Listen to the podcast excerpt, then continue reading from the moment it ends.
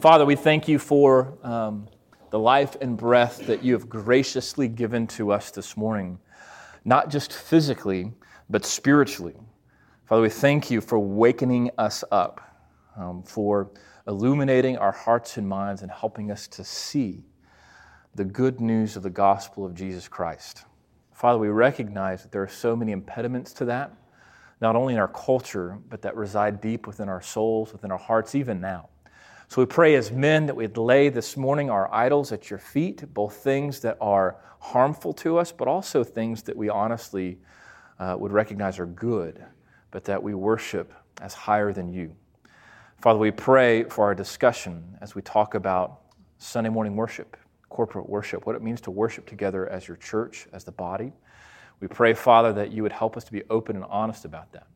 And then, Father, we do lift up um, the, our brothers and sisters of the Southwest Church Plan Network, the work that you've called them to, and extending your church to places where it does not exist. We pray, Father, for their meetings here.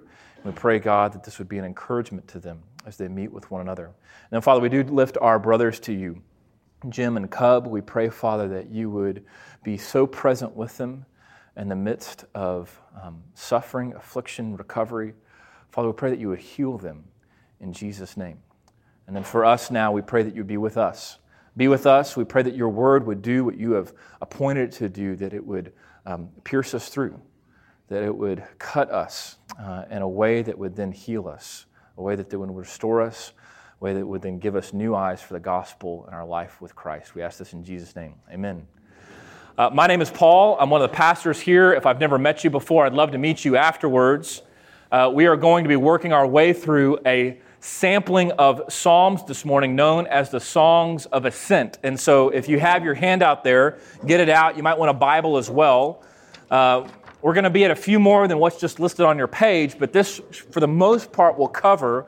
We're going to spend most of our time this morning. To begin, I want to read a quote for you. I know it's kind of early, so we've got to kind of um, focus in to hear a long quote.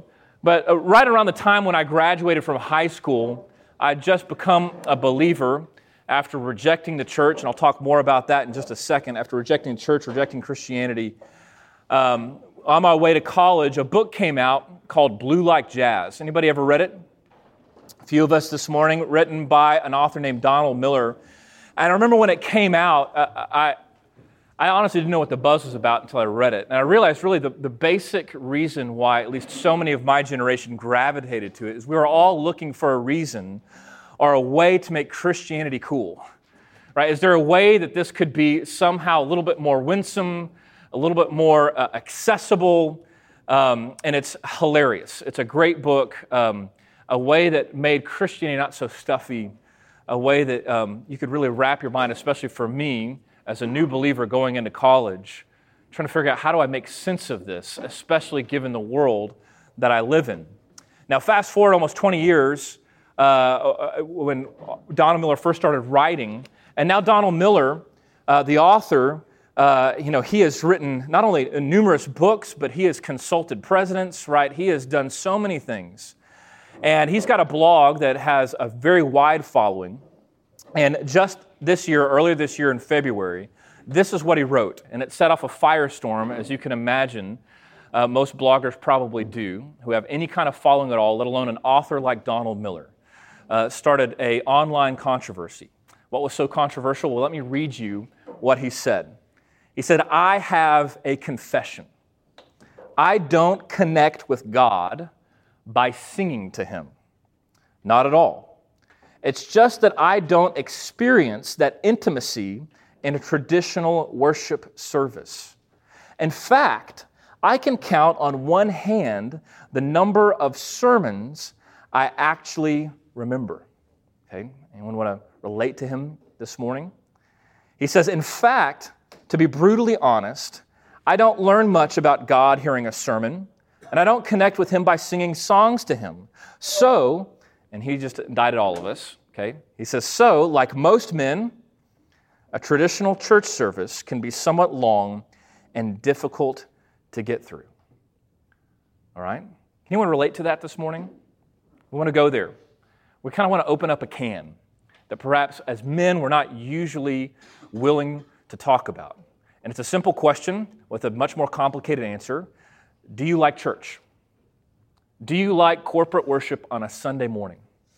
Do you sometimes feel like Donald Miller? Because he goes on.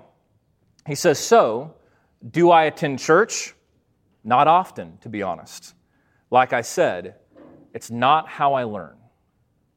So here you have a Christian author, Christian leader, who's admitting that he actually does not make it a practice in his Christian life to go to corporate worship. He does not actually go, as we call it, go to church. He doesn't do that. Why? Well, he says, Well, I don't get a lot out of it.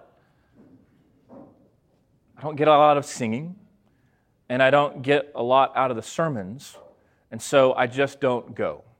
Now, when I first read this quote and read his article, I, at first I was struck by just how um, honestly myopic it seemed, or just how um, it's like, really?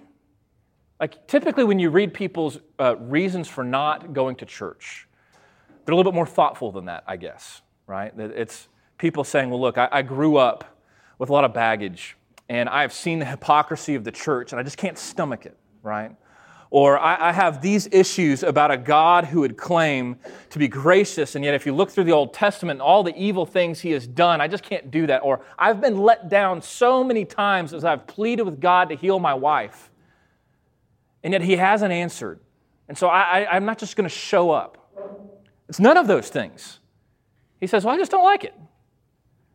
And I'm like, Really? But the more I thought about it, the more I realized, you know what? I think Donald Miller's just being honest. He's willing to go to a place that most of us aren't willing to go. He's not going to hide behind any of these big reasons. He's just to say, I don't get a lot out of it. So the question we have to wrestle with us this morning as men, I want us to be honest, is do you like it? What does it do for you? What role does corporate worship play in your Christian life, and why does it matter? For me, I grew up in the Lutheran church, very small congregation, 100 people uh, out in McGregor, Texas. Okay, our church is so old, we have a Texas historical marker on the outside. True story. Um, I hated it. I hated every second of it. I didn't get it. It seemed stuffy and archaic. I wanted nothing to do with it. And so I rejected it. Now, you could say that about a stuffy little Lutheran church, but then as I got older and I saw my friends going to the big Baptist church down in Waco, right? I didn't like that either. And so, honestly, when I became a Christian, I still did not like attending corporate worship. And so, do you know what I did? And this is such a uh, confession of my pride. I decided to go into ministry. You want to know why? Because I wanted to make it better. Because I didn't like it. And so I picked up a guitar and I learned the piano, and I wanted to make music better because, and we'll talk about this in a second, in my head, that's how you fixed it, right? I couldn't do it, I couldn't deal with the music, so I want to make the music better. You see, I, am really no different than Donald Miller. And, and my guess is so many of us are really no different than him either. That all of us this morning probably have something that as we uh, attend corporate worship, some kind of baggage, some kind of thing that gets in the way of us experiencing the fullness of what God has for us. Now, recognize for some of you this morning, you may not worship uh, here. Some of you might not attend corporate worship at all. Perhaps you're not part of a church. We want to talk about that this morning, really in two ways. So, we're going to look at what is known as the songs of ascents. The songs of ascents. There's 15 of them. We're not going to look at all 15. Now, they're called the songs of ascents because they're actually given that title in the Bible. Now, in your Bibles, I have no doubt that there's bold titles of many of the paragraphs throughout your scriptures. And all of those, for the most part, were put there much, much later, sometimes even by the publishers um, in contemporary world, right? So even the pub- ESV publishers could have put the titles there. That is not the case with the Songs of Ascents. Above each one of these psalms, you'll see a song of ascent printed there. That is original to the Hebrew. Okay, that was given by the original writers. It was collected as really a songbook. Now it says of the ascents. What does that mean? Well, there's not a lot of instruction given, but here's what we think we know. Scholarship would tell us that the songs of ascents were the songbook used by the people of God on their way to corporate worship. So if they lived in Jerusalem, the temple was up on the Temple Mount. And so they literally had to ascend up the steps to go to worship.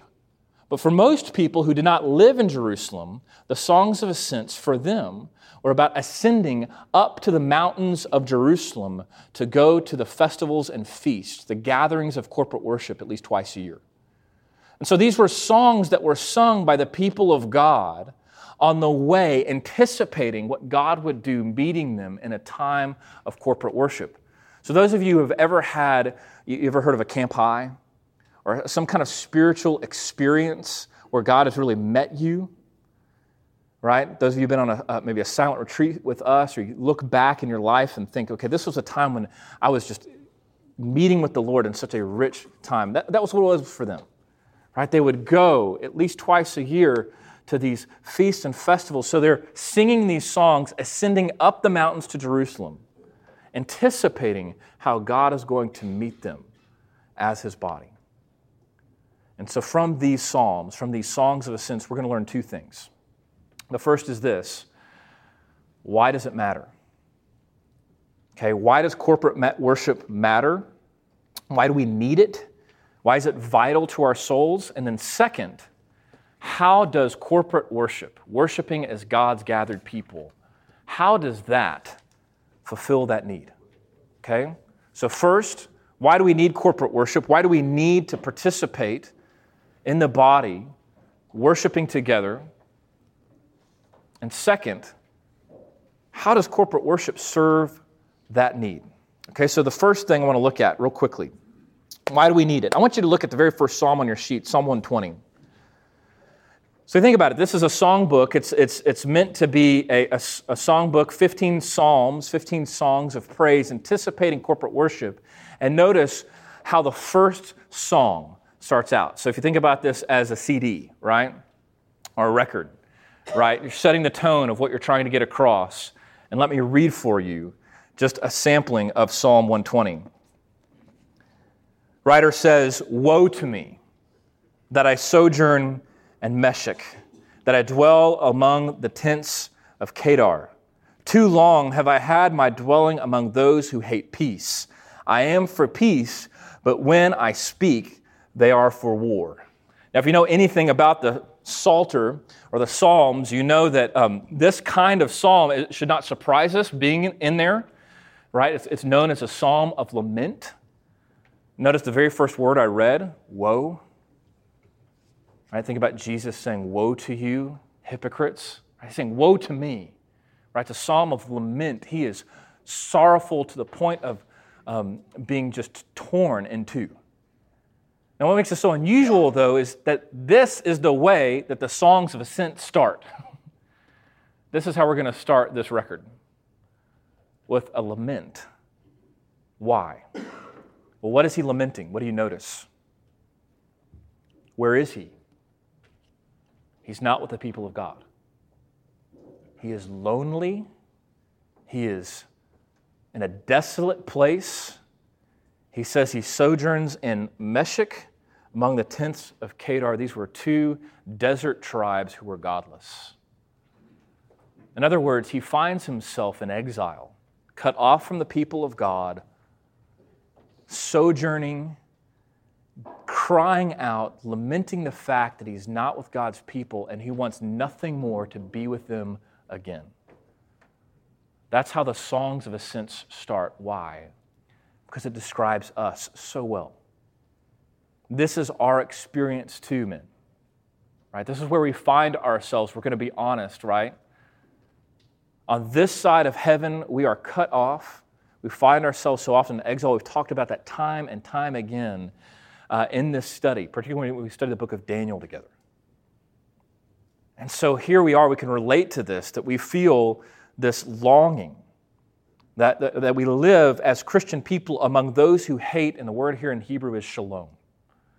People who are not for the kingdom, people who want nothing more than to be divisive. That's where we find ourselves each and every day. I am for shalom, the psalmist says, but when I speak, they are for war.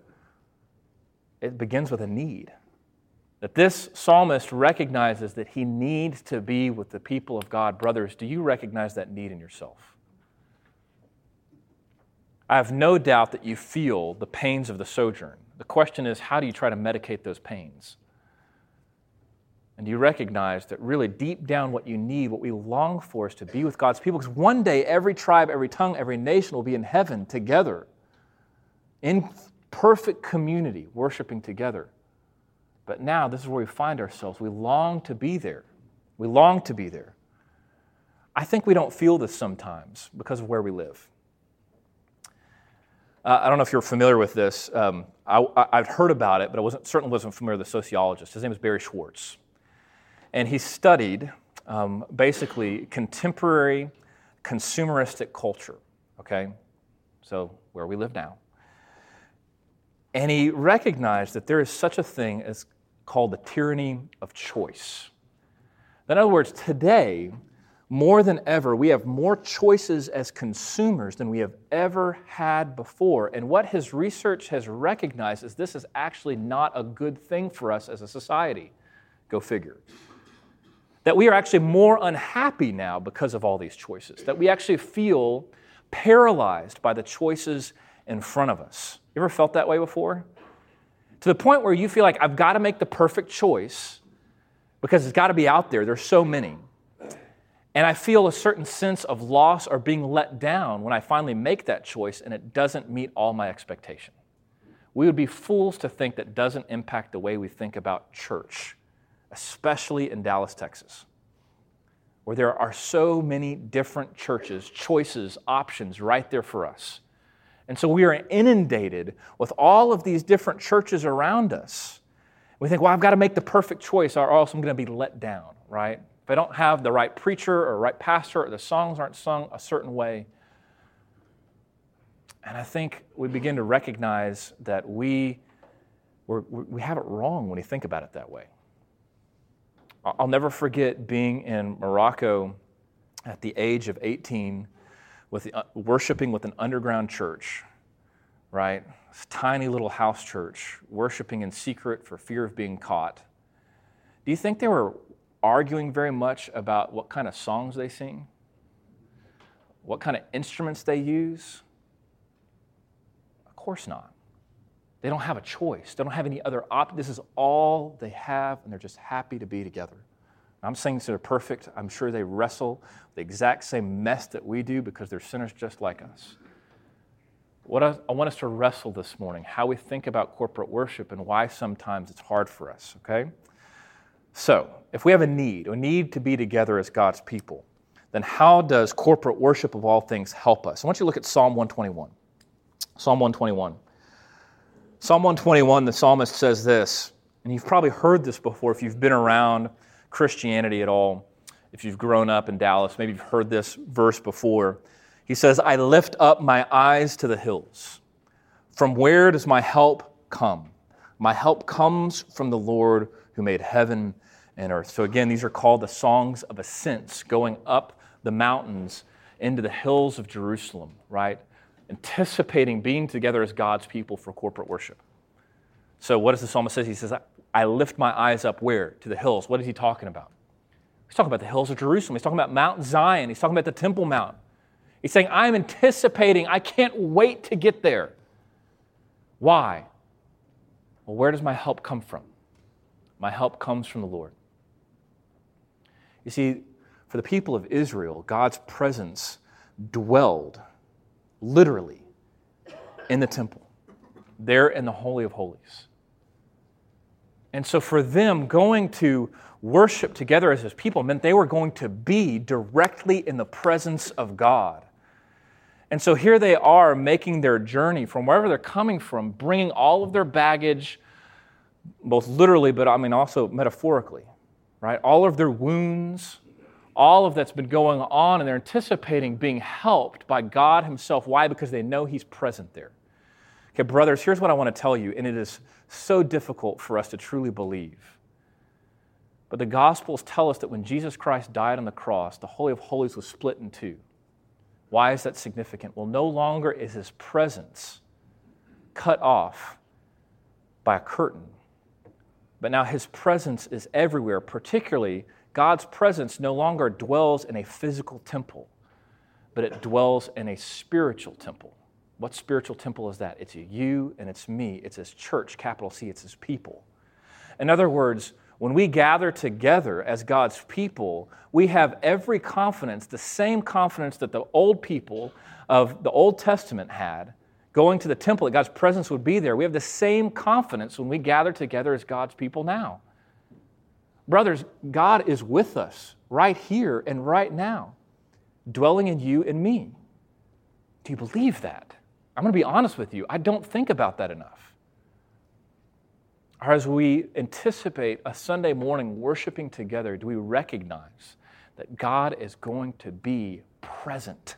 God Himself present with us and anticipating what is He going to do?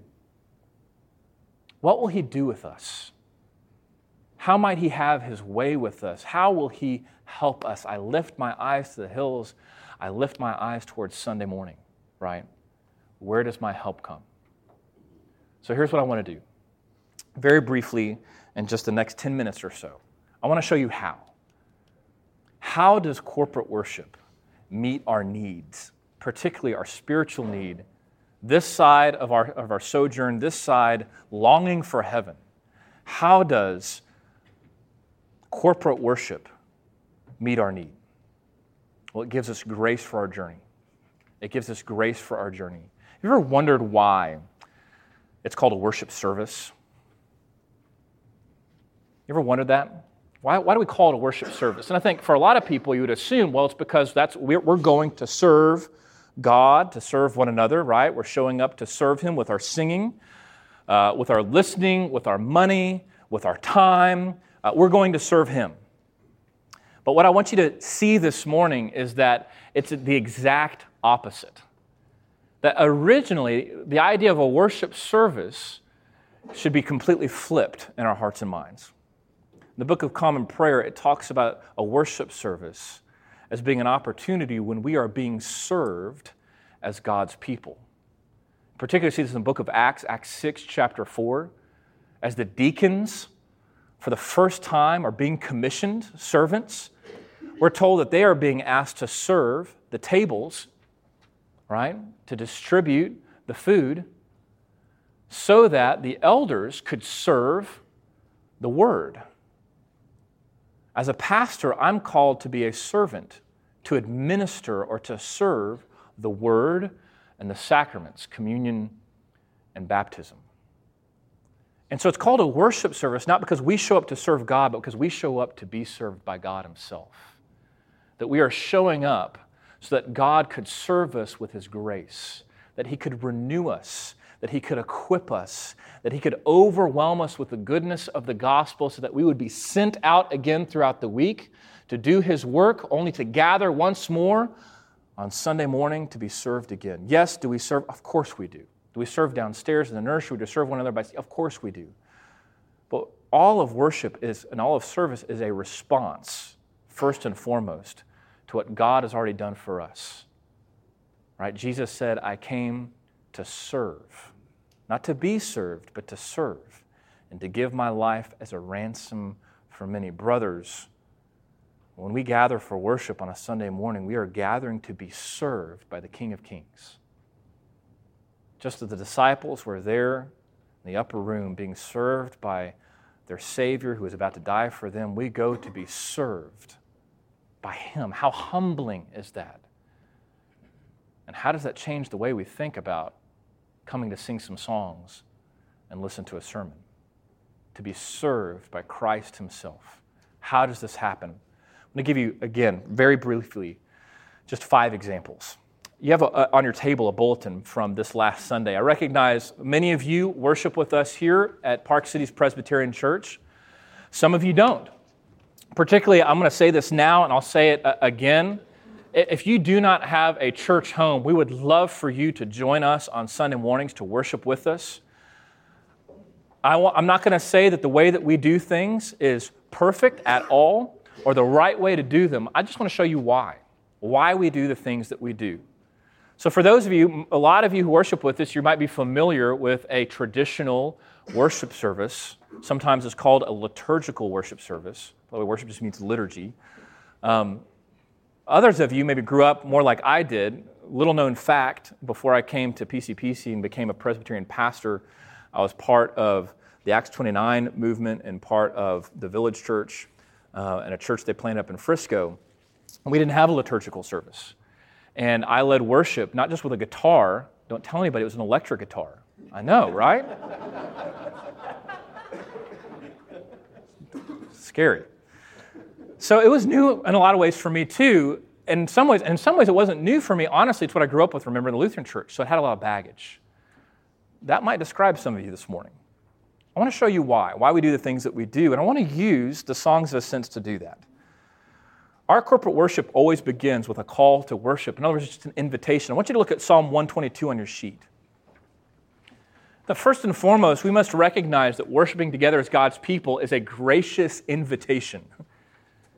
It's something that we take for granted, but we should recognize we should never take it for granted because what is happening is the God of the universe has invited us to be together as his people because he's redeemed us by sending his son Jesus to die in our place and to rise again. That we who were once orphans have now been called sons, and he's called us now to be together and has invited us to be together and to worship him, to be in his presence.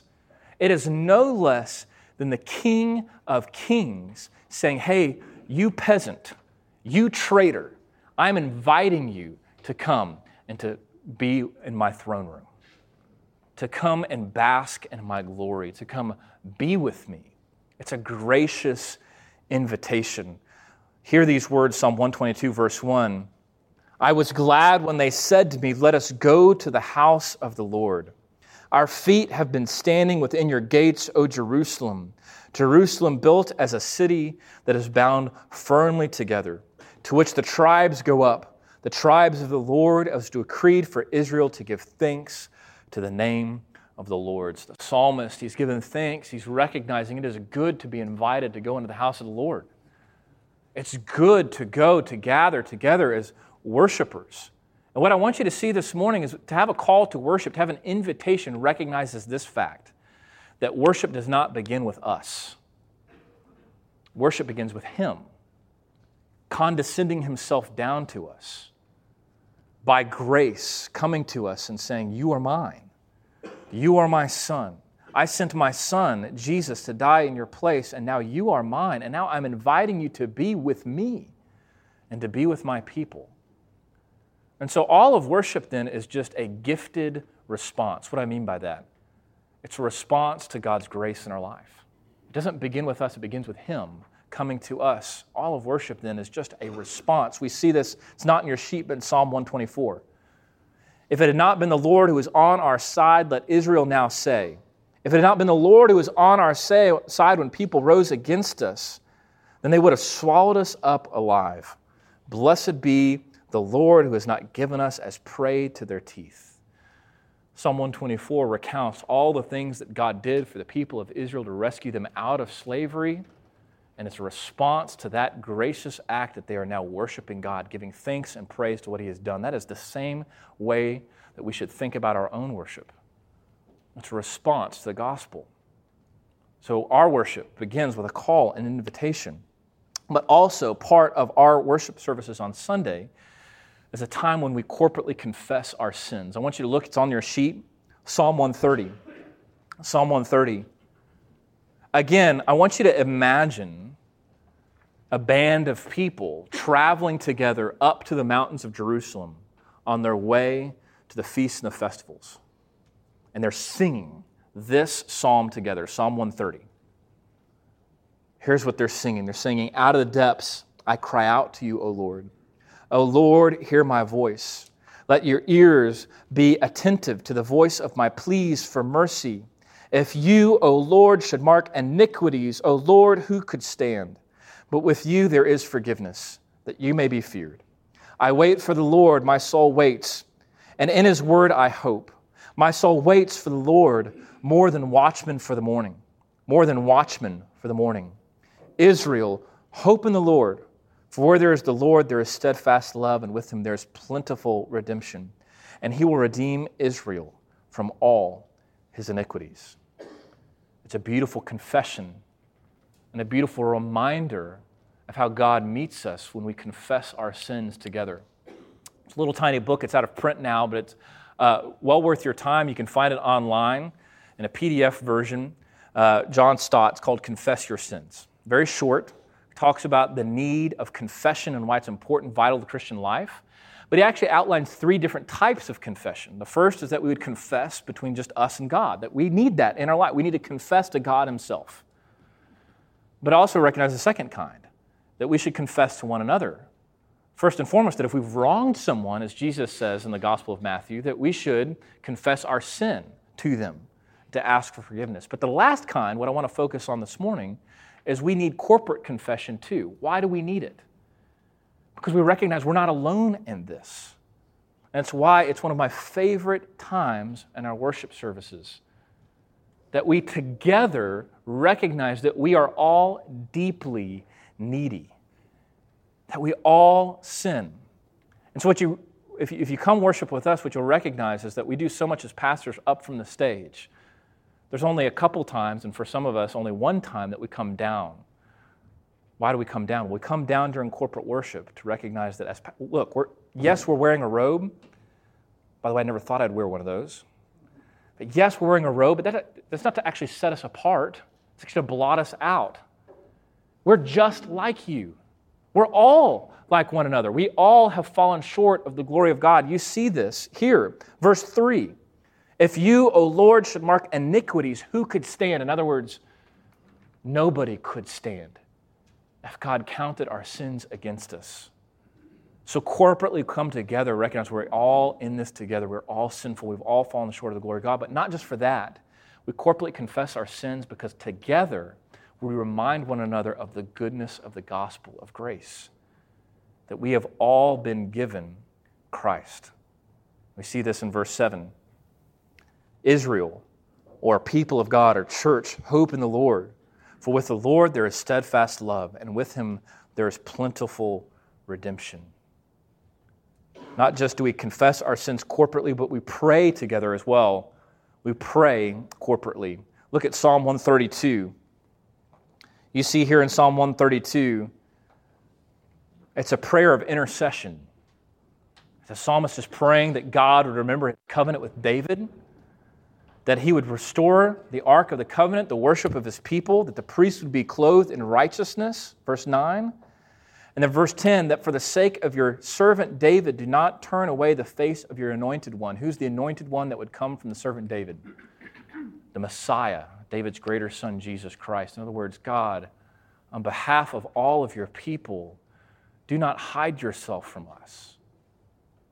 But Christ be with us. Christ have mercy we are called as God's people not just to pray individually, but to pray together. Jonathan Edwards, in a great awakening, credited the great awakening to corporate prayer. Corporate prayer.